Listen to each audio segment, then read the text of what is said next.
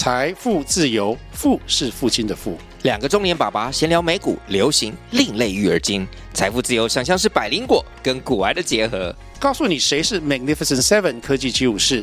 你该买瘦瘦比双巨头吗？从马斯克到泰勒斯，从华尔街到好莱坞，我们都追得上。新的一年听新的 Podcast，让我们一起财富自由。富是父亲的富哦。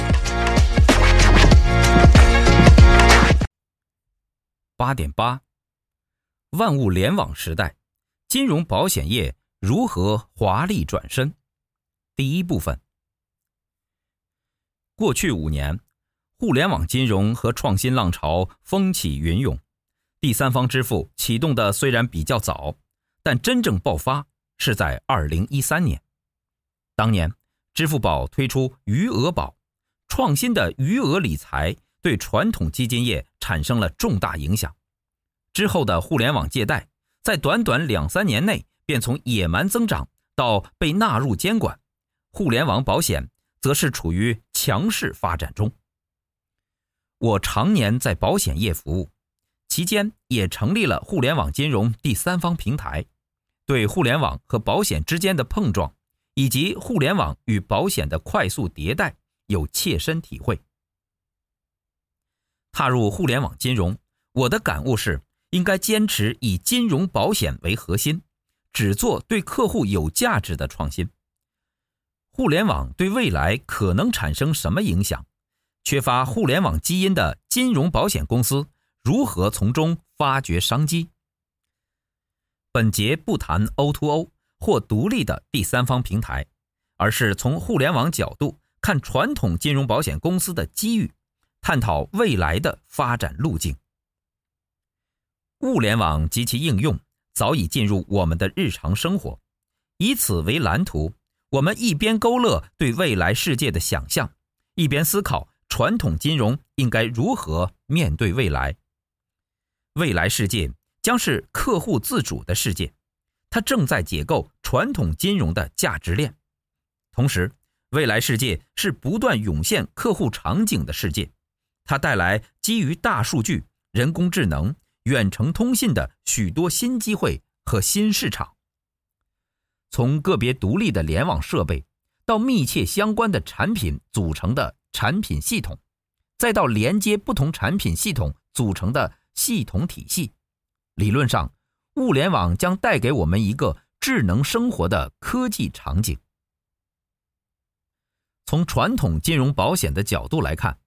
如果我们可以从中发掘独特的商机，进而提供独一无二的产品和服务，那么将有利于找到全新的商业模式。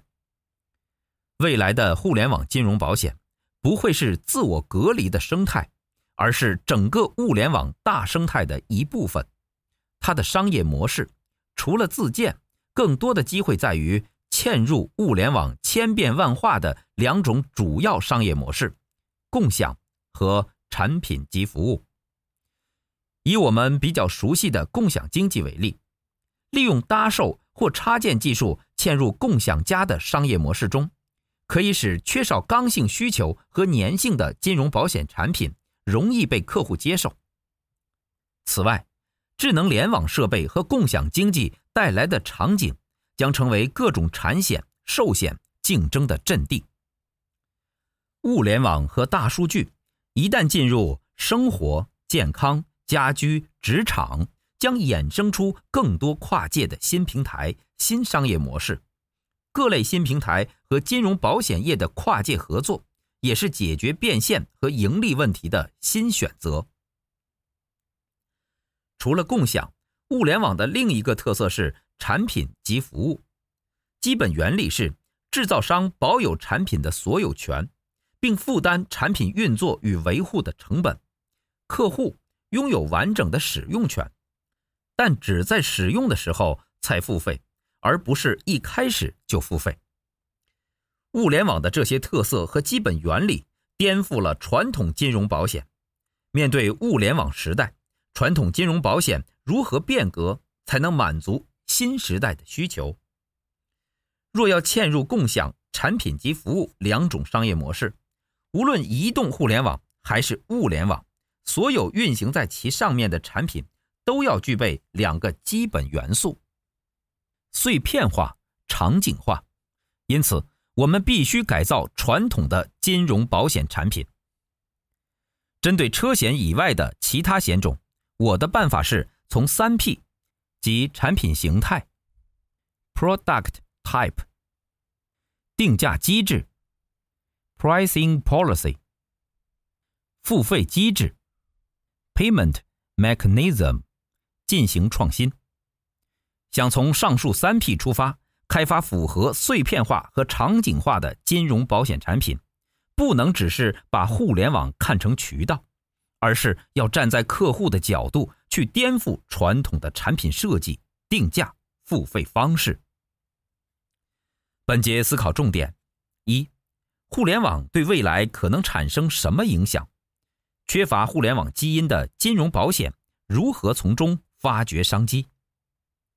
二、物联网的时代，能满足客户需求才是王道。